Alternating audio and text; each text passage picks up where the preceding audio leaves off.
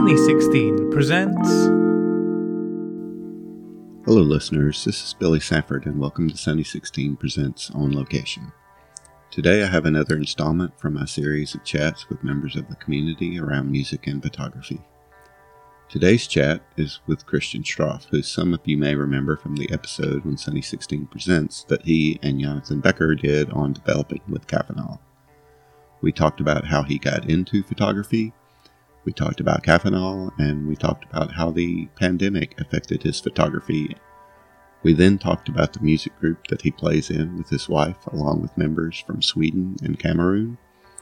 They play a range of music, including Celtic tunes, but I was very intrigued some time back when I learned that the group played bluegrass music. We then talked about the similar goals in music and photography, the significance of having a social component that you can trust who can inspire you and give you constructive feedback, as well as the thin line between appropriation and inspiration. Let's have a listen.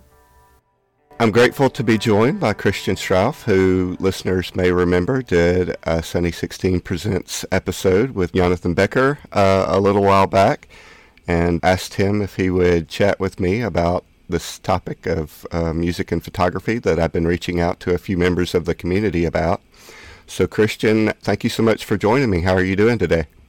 Uh, very good. Thank you, Billy, for, for having me. It's, thank uh, you. Quite an honor. well, it's it, it's an honor. You would take some time. We should, you know, uh, we don't know when people will be listening to this, but this is actually New Year's Day, so I'm sure you could have found something else to do with your time. So I, I really appreciate you taking a, a little bit of it for me. Uh, Billy, when you call me, I will stand by and do everything you want. No, not everything. so, the last couple of times we chatted, you mentioned that you've kind of been on a little bit of an analog hiatus recently, but you are still taking pictures, I think, specifically with your Fuji X Pro 2. Is that right? Yeah, that's correct. i I mean, I don't know. I think the uh, like for most people, the whole pandemic thing was very not extremely difficult, but it was. You know, I I, I felt like time was being uh, time is very precious, and I, I, used to develop all of my film and Caffenol and so on, which was quite a yeah, which is quite a tedious process if you don't want to spend a lot of time and and especially the scanning just you know was something that took so much time that I decided to reduce the amount of analog photography. I mean, I do take Instax uh, images and mm-hmm. enjoy that quite a lot, but yeah, I, I think the, the whole developing and, and scanning process was something that I wasn't, you know, didn't want to spend much time on. So yeah, so I picked up the camera that comes closest to being uh, to to an analog camera, which mm-hmm. is my X Pro 2, and yeah, I love shooting with it. I love uh, the results I get, and yeah. So yeah. Absolutely. I mean, it is a great camera, and you've still been getting uh, great shots, in my opinion. I really like your compositions, particularly. Oh, thanks, Billy. yeah, it's a lot of fun to shoot. I, I, I think I, I uh, was. I know that Graham will hate me saying that, but I was inspired by Aid and got rid of quite a, a lot of analog gear that I hardly ever used, and and some ended up with Jonathan, uh, who, men- you, who you mentioned earlier, and right. so I'm glad that uh, it found a good home. So yeah, yeah, me too, absolutely. So so let's back up a little bit. Uh, that that's sort of your current situation, but how did you get started in photography? Oh, I I started in, in, in my teens, I think, and the first camera, and I actually still have it, uh, is a Praktica um, uh, camera that was made in the German Democratic Republic in Eastern Germany, and it had really really cool uh, Zeiss lenses, mm-hmm. and uh, it was uh, given to me as a present by my grandfather because uh, we went to Bruges mm-hmm. in Belgium, and I took uh, pictures with that his camera there, and he thought, oh yeah, just you know keep it, and and yeah, I, I used that a lot, but I uh, very quickly ended up with the Canon AE1, which was quite a current ca- uh, camera when I was uh, a teenager, and my, right. my dad had one, and yeah, and yeah, I, I shot a lot of images with that, and we had a dark room at school, so uh, I ended up, you know, doing making prints and so on, and I loved it. Right. It is very fun. And that the AE1, I think, you know, a while back you were giving me some we were talking about the the FD mount lenses and you were giving me yes. a couple of your recommendations. What what was your go-to on on the AE1? Oddly enough, I, I think there are a lot of people who'd say that the 50 mil is a go-to lens, but uh, actually one of the best lenses I uh, owned was a 35 mil f2 lens. Okay. It's it's such a great lens because I um, made a zine uh, a while ago um, about Helsinki, and I just took the 35 mil and the 85 mil uh, Canon FD lens, and they are such gorgeous len- lenses and very good travel kits. So yeah, they're very nice. I think if they're very nice, yeah. And the and the 35 is a great walking around cityscape type of lens. I think that perspective is a good is a good focal length for that sort of work. Yeah, that, that's true. I mean, I'm I uh, um, Jeff Greenstein said that he loved the 40 millimeter lens of his Olympus uh, 35 RC. Hey, Jeff, greetings from Germany. And and I think the uh, the um, uh, the 35 millimeter comes very close to the 40 millimeter of the 35 RC, and it's such a nice focal length. And uh, by the way, I also still own my 35 uh, RC, okay. Olympus. That's a great camera. It, it really is. It really is. So we talked just a little bit about the Caffenol. How how did you get interested in that?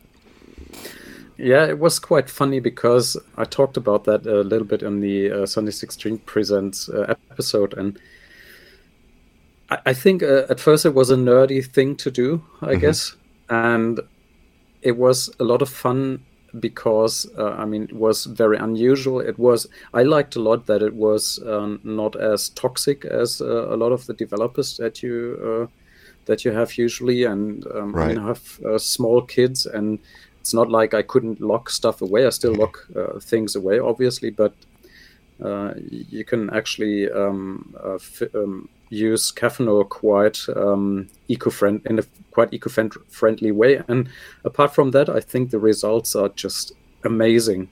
Yeah, it's they, such a great developer. They are very nice, and uh, so here in the states, obviously, we can get things, but just like in my local city, there isn't a dedicated camera store, even I mean, even for digital and, and certainly not for film. So it's nice that you can source a lot of those ingredients just at, at the normal grocery store or supermarket, right? Yeah, that's true. Yeah. I think it, I mean, even if the supply of chemicals, uh, I mean, uh, we, we heard that, for example, Fuji doesn't produce a lot of film anymore because they don't get the chemicals. I, I think it's not the same with developer, but it's good to know that there is uh, some alternative that you that's easily available. That's true. Okay.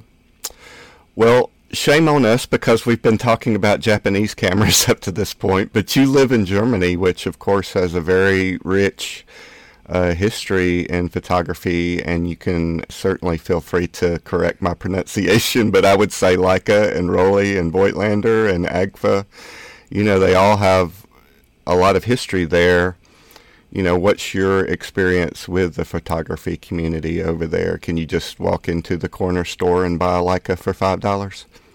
Oh no, I think I think I think it's probably not that different uh, from the US or the UK or any other place. I mean, uh, to be perfectly honest, a few years ago, you could get really good lenses and cameras that were very popular in the East I live in the middle of Germany, and which is very close to the uh, former uh, border to um, the German Democratic Republic. And a few years ago, it was easy to find uh, cameras that were manufactured in the GDR. Mm-hmm. So uh, there were very good Zeiss lenses available, uh, very often uh, M42 mount, right. which were easy easy to adapt and but uh, that changed and i think it's uh, if you go to garage sales or flea markets uh, and whatnot i think it's very difficult to find good gear i mm. once got a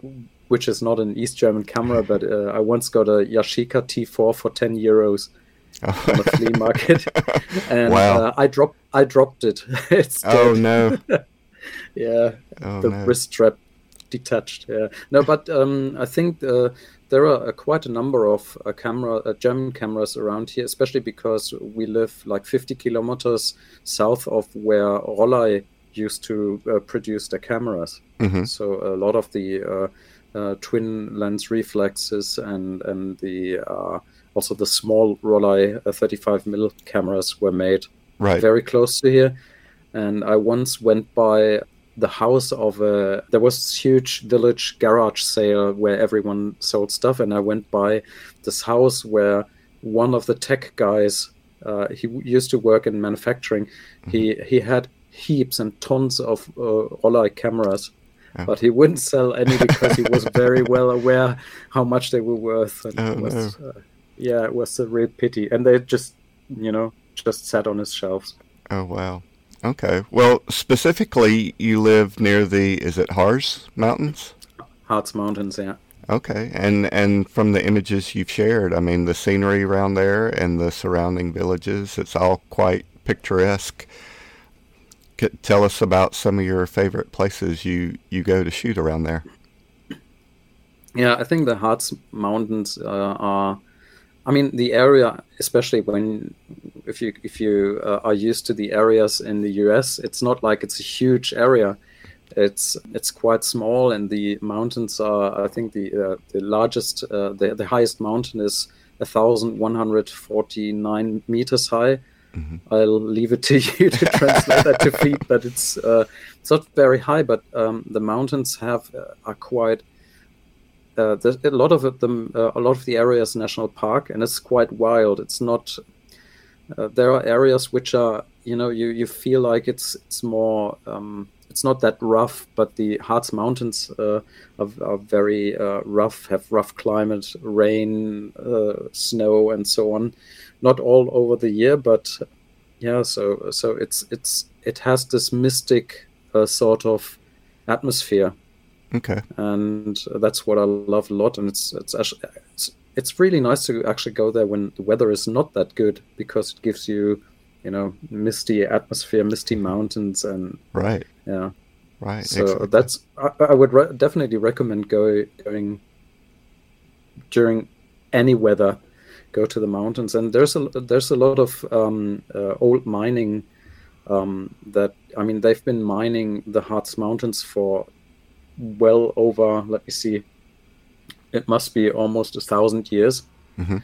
uh, so there's a lot of mining there and and um, there are medieval mines and it's very interesting so there's a lot of history uh, involved and uh, a lot of sites where you can still see old mining um, facilities which you can incorporate into your compositions and yeah it's very interesting Okay. Well, yeah. Uh, so, um, there, you know, I'm I'm in the southeast part of the United States, and the U.S. has, you know, there's there's certain mountainous regions, I guess, all across the country. There are two main ranges in my mind: the Appalachians on the eastern side and the Rockies on the western side. So. I live sort of uh, in North Alabama, which is just about the foothills of the Appalachians, and so I'm going to be, a, you know, uh, have some familiarity with our next topic, which was uh, bluegrass music. So I remember being so surprised uh, when I heard that you were uh, not just, uh, you know, a listener of bluegrass music, but also a musician um, of it yourself, and and that is, you know, like I said, e- even though uh, it's it's fairly common around here, the bluegrass community in my area is still what I would call pretty small compared to, you know, other musicians who play other types of genres. So, can you talk us through a little bit of, about that? How did you get interested in it, and and and what do you play, and and all of that? Yeah, it's quite funny. I, uh, the story how I, I mean, I never listened to country or other sorts of uh, Americana music at all. But uh, funny enough, um, uh, on the Film Wasters forum that I spend a lot of time on, there is uh, Becky. Hi, Becky. Shout out to Becky. And and there is this mu- music thread, and I remember that Becky once posted a, a YouTube video of a uh, of a bluegrass band covering some pop song. I think it was Major Tom, maybe. Mm-hmm. I, I'm not entirely sure. And it was I was I was so taken by the the the, the fun they had playing uh, that music that I it, that was like three years ago something and and for some reason I can't explain I, I picked up a bluegrass mandolin because I mean I, I, I used to I have the classical uh, music education uh, I got that as, as a kid I, I played violin for uh, six years and, and, and viola for eight years. And the mandolin is actually tuned like a violin. Mm-hmm. So I could actually read the sheet music and, and, and play it, even though there is not a lot of bluegrass sheet music. But yeah, right. then I got into playing it, and my wife plays, um, uh, started playing the banjo. Mm-hmm we play together and uh, now we play with uh, a very illustrious circle of people we have a, a bass player is from Sweden. Our uh, or he plays clawhammer, banjo, and double bass, and our other bass player is from Cameroon in Africa. So oh, wow. we have, uh, and it's it's just I mean it's uh, it's it's not like it's the the only music that we listen to or play. We we play like Celtic music as well and folk music, and, and we we found our love for old time American uh, music. Um, right. But yeah it's so somehow it fits into this mountain area that we live in too and it seems to speak to people right and yeah so, it's, it's so so you all have played like some public gigs around uh, we wanted to but then there was this little thing uh, the pandemic right that basic yeah we, we we actually we really want to play and and and uh, do like garden concerts and, and barbecue concerts. Okay. Whatever you want to call it, but yeah, it's not possible right now. But right. we uh, really hope to be able to do that next year. Oh, this year! This year! Happy That's New right. Year! Happy New Year! This year. well, I, I, certainly hope so. Are Are you going to make any recordings at some point, maybe that people could check out? Yeah maybe but i think it's quite easy actually because especially if you play uh, old time music it's all public domain so you don't have right. to to worry about copyright uh, stuff and so on. So I, it's possible yeah. Right. Okay. Well so we've talked a little bit about your photography and a little bit about your music and that's what these series of chats with people that I'm doing is all about is music and photography and how these things maybe intersect or the influences. And so, of course, you know, vi- uh, photography is a visual medium and music is, you know, sound. But in both cases, you're trying to evoke emotions or convey a feeling or set a mood. I mean, um, what are some of the similarities in those two different creative processes from your perspective? What, what you know? What do you get out of them? What do you enjoy about them? All, all of that sort of stuff.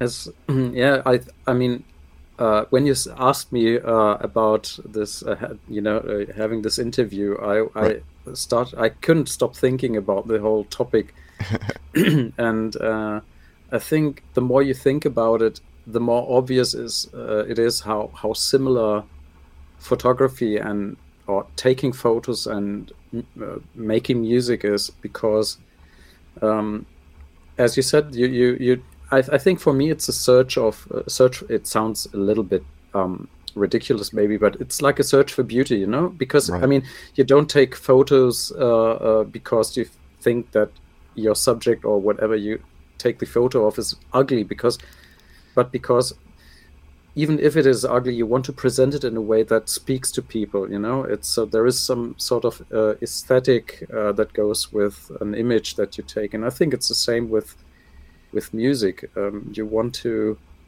play in a way that speaks to people, and and to be perfectly honest, normally I try to take an image that I like and try to play the music the way I like it. Right. And if if people to happen happen to like it too, that's really really good. But it's not like it's a hobby, you know. I don't need to take photos uh, or make music for a living, so I'm not I'm not locked into you know making a profit from it or, or right. just playing what people want to hear. But yeah, right. So that's uh, very similar.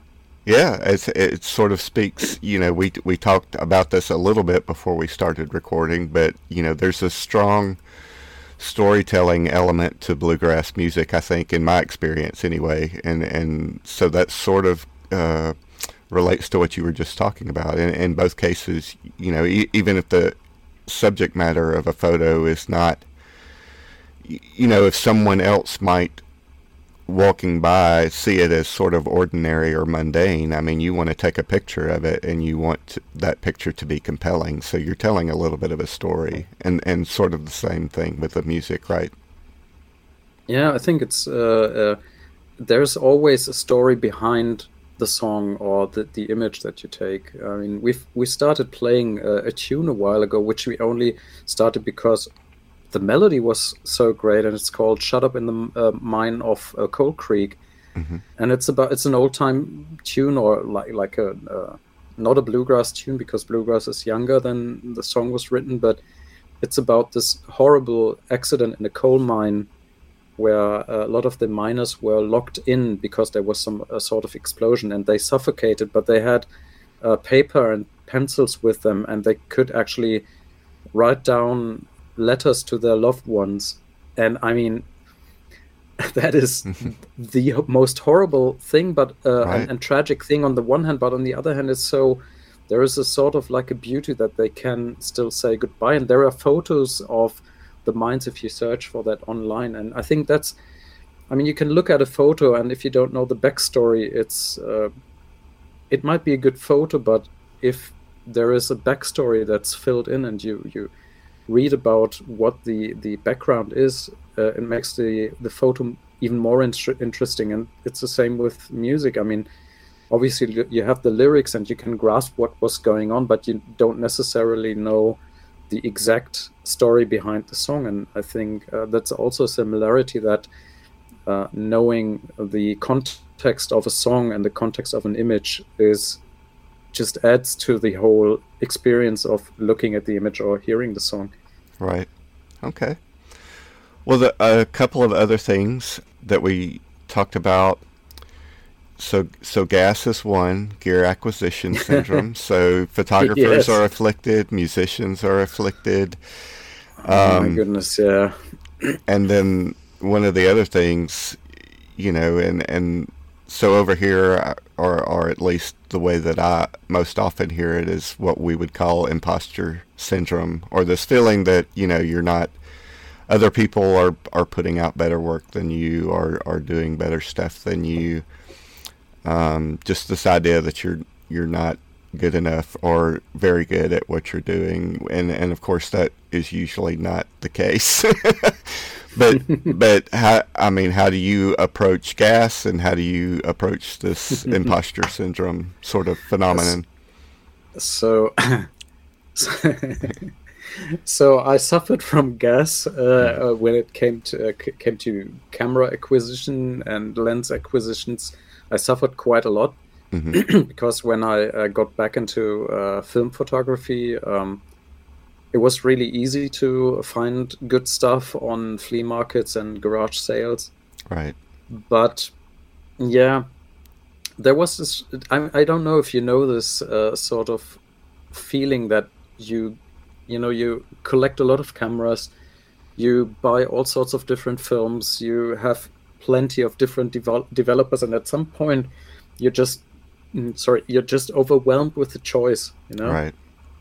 It's it's like you don't know any camera intimately you know? It's not like you always need to think and where is uh, the the where do you set the aperture? Where do i set the time and so on? And i think uh, at some point and that, that was very close to when i started with Caffenol i realized that i really need to concentrate on one camera and one film and one developer because if you just keep experimenting you're not going to get proficient and and uh, the the main thing that you do is the the process of taking an image and not you know not what you want to convey in the image so it, it basically loses right. a lot of meaning and right. it's the same same with music i mean you can really geek out uh, when it comes to instruments and strings i mean it's like I experienced that as well. You get a really nice mandolin, then that doesn't sound properly anymore. You get a new one, and then you find that uh, these strings sound much better than these strings, and then you obsess about picks, mm-hmm. and and so on. So yeah, it's it's it's in terms of gear acquisition syndrome. I think if you overcame that for uh, cameras, it's a very good thing because you need that training to also overcome it when it comes to instruments. I, I agree, and I know that that's that's a thing. I mean, what you just said was a thing. I think I I had a wrong assumption about the community. You know, I, I, I knew that there were people that liked to experiment, but I assumed just from hearing other people talk about it that everybody was mm-hmm. sort of on this journey and trying to eventually get to that one camera, one film, one developer combination, or to find, you know, a, a very limited combination that they like that work for them, you know, that help them tell the best stories. And so I, I posed that sort of scenario to an online group not long ago and and found out how wrong I was. and it's not that you know, I well some people just don't like it, you know, they they think it's boring or monotonous to you know all of their pictures will look the same if they're using the same film and same camera and same developer and experimenting is a way um, you know, to keep things fresh or to allow them to see in a different way. And I get that, but I'm the way that I'm wired is sort of like what you were describing. I mean, for me, I wanted to narrow things down just so that I could become proficient at them. So yeah. and, and and there isn't a right or wrong way to that. I don't think. I mean, it's it's everybody's own individual journey, right? Sure. I mean, um, if if if if it's fun for you to change camera every day, that's perfectly fine. And I mean, I do love to listen to Jeff and Gabe, uh, uh, about, uh, you know, talking about their collections. But I don't know if you listen to the last few episodes, and I think Gabe picking up is uh, Nikon, what is it, FM2? I think, and yeah. enjoying it trem- yeah, enjoying it tremendously with one single lens. I was like, yeah, that's exactly the feeling that I had when I picked up my Canon F1 Mm-hmm. and I, I almost cl- exclusively shot with it and, and and I never regretted it because it's so nice if you get very familiar with something then but that's as you said that's a very individual uh, feeling. I think some people don't feel that joy but I, I, I feel like it's it's a very soothing feeling if you know that you know the gear inside and out you know? It's right. uh, it's so much easier to use it properly if that's the case so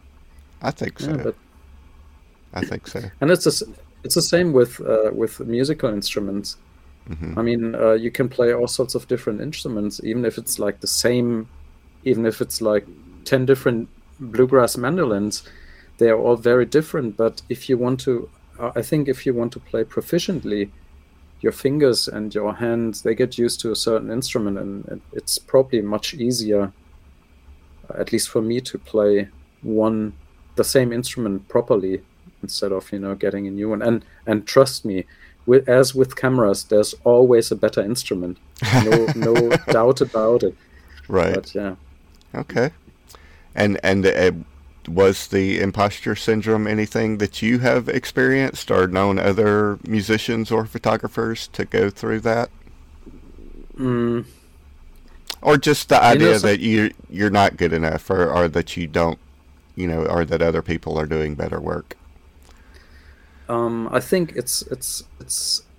I mean, I'm I'm uh, I'm a middle-aged man, you know, and me too. uh, you too, and I mean, I've had my sh- share of experiences in life, not mm-hmm. as uh, I mean, it sounds kind of dumb, but I mean, social media, for example, was uh, something that I, I, I, I, used to do a lot of Instagram, mm-hmm. But at some point I realized that I'm I fell for looking at how many likes an image got. Right. And I, I hated that because I couldn't no I, it's it's not I, I i want people to like my photography so i it's wrong to say i couldn't care less but the thing is if you if you try to when you take an image and you think about how would people rate this image on instagram then there's something wrong. Right. Because uh, it's you need to learn your own creative language, and if if you just want to please people, I don't think that would be something that uh, you know you I would consider art. I don't know if that sounds Yeah. it certainly makes sense. it does, and it certainly seems less enjoyable. I'm, I mean, at the end of the day, my hope is that I make an image that I like. You know, I, I Yeah. want I want to engage in these hobbies for my own benefit first. You know, if I and if I like it, you know, and if other people like it, that's great. If they don't, that's okay too. But if if I don't like it and I'm not doing it because I like it, it doesn't seem likely to me that I'm going to produce very good work anyway. Yeah, but um, I think uh, that's right to a certain extent. Un, un, um, but um, I think it's also important to have a community, you know, where Right. people challenge you, challenge you to do things that, you know, take you out of your comfort zone. No, that's that's a good point. Because sometimes I, I think uh, I would never have thought about taking certain images in a certain way if hadn't it before one of my friends like um, I'm in a uh, uh, in a chat group with Jonathan and a very good friend of mine Manuel who basically was the reason I got back into uh, analog photography because I saw him standing uh, in a riverbed that was not entirely dry with his 4x5 and I was like that is so cool. I really want to do something like that. And yeah, and I, I mean, we used to have these challenges uh, where we would have a topic which, you know, s- one of us suggest, suggested, and we just you know went for it. And I think that is something completely different. That's not the same as you know uh, uh, taking images for likes. It's it's more more like try something new and get inspired. That's two different things. So I'm not saying that it's wrong to get inspired by other people. On the contrary, but I think it's if you try to please people, that's not not a good thing. I think. I agree.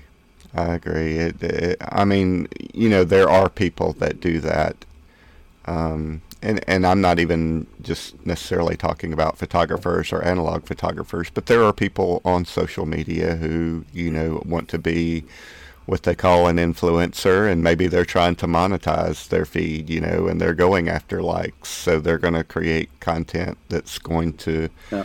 You know, and, and their goal is to appeal to as many people as possible. But, but like we were just saying, I mean, for for photography, for me anyway, just as a hobby, I'm doing it for fun, and Yeah. so I wa- I want to make images that I like first, and and I do, you know, hope that other people like them as well.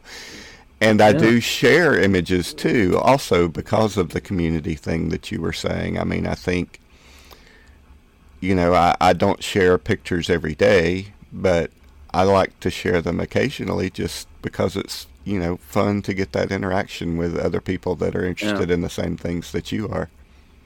Yeah, that's true. I mean, that's the reason I keep sharing on Instagram Mhm. because I mean, it's there are so many lovely people in the community, and I, I still very fondly remember. Uh, I think it was almost three years ago when we had this photo walk in London with a number of uh, people from the film wa- uh, film wasters forum and with Sunny Sixteeners. Uh, Mhm. Rachel was there, and Okay.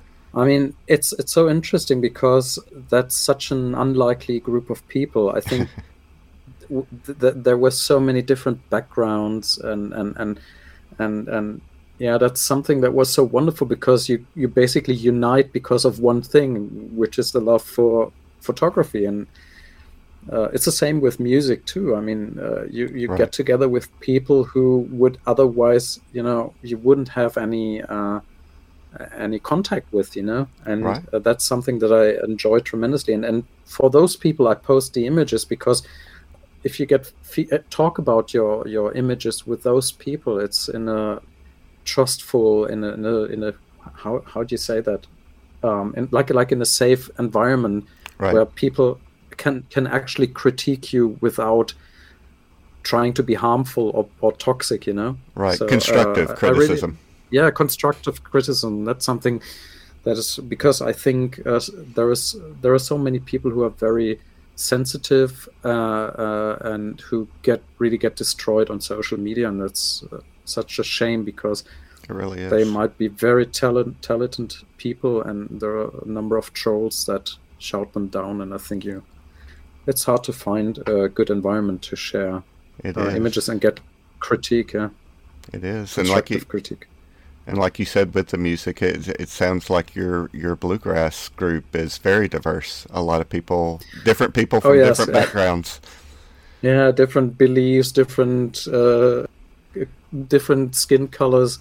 Right. And yeah, it's very interesting. And I mean, uh, bluegrass, not bluegrass, but the a lot of the old American music has this. Um, um, I think the uh, the the um, the term is a cultural appropriation. Right. You know, there was sl- slavery, and a lot of the culture was basically taken from the slaves and and, and, and, and incorporated. And I think it's a re- it's very um, it's good to think about that, mm-hmm. but then uh, it's also um, very important that it's you know being insp- uh, uh, inspired by a different culture and and adopting things that you um, admire in a positive way is not cultural appropriation. So it's it's a very thin line because I, I understand people who say yeah that's cultural appropriation. You need to be you, you, you, cannot do that especially i mean as i said i'm i'm a i'm a middle-aged white man and uh, right.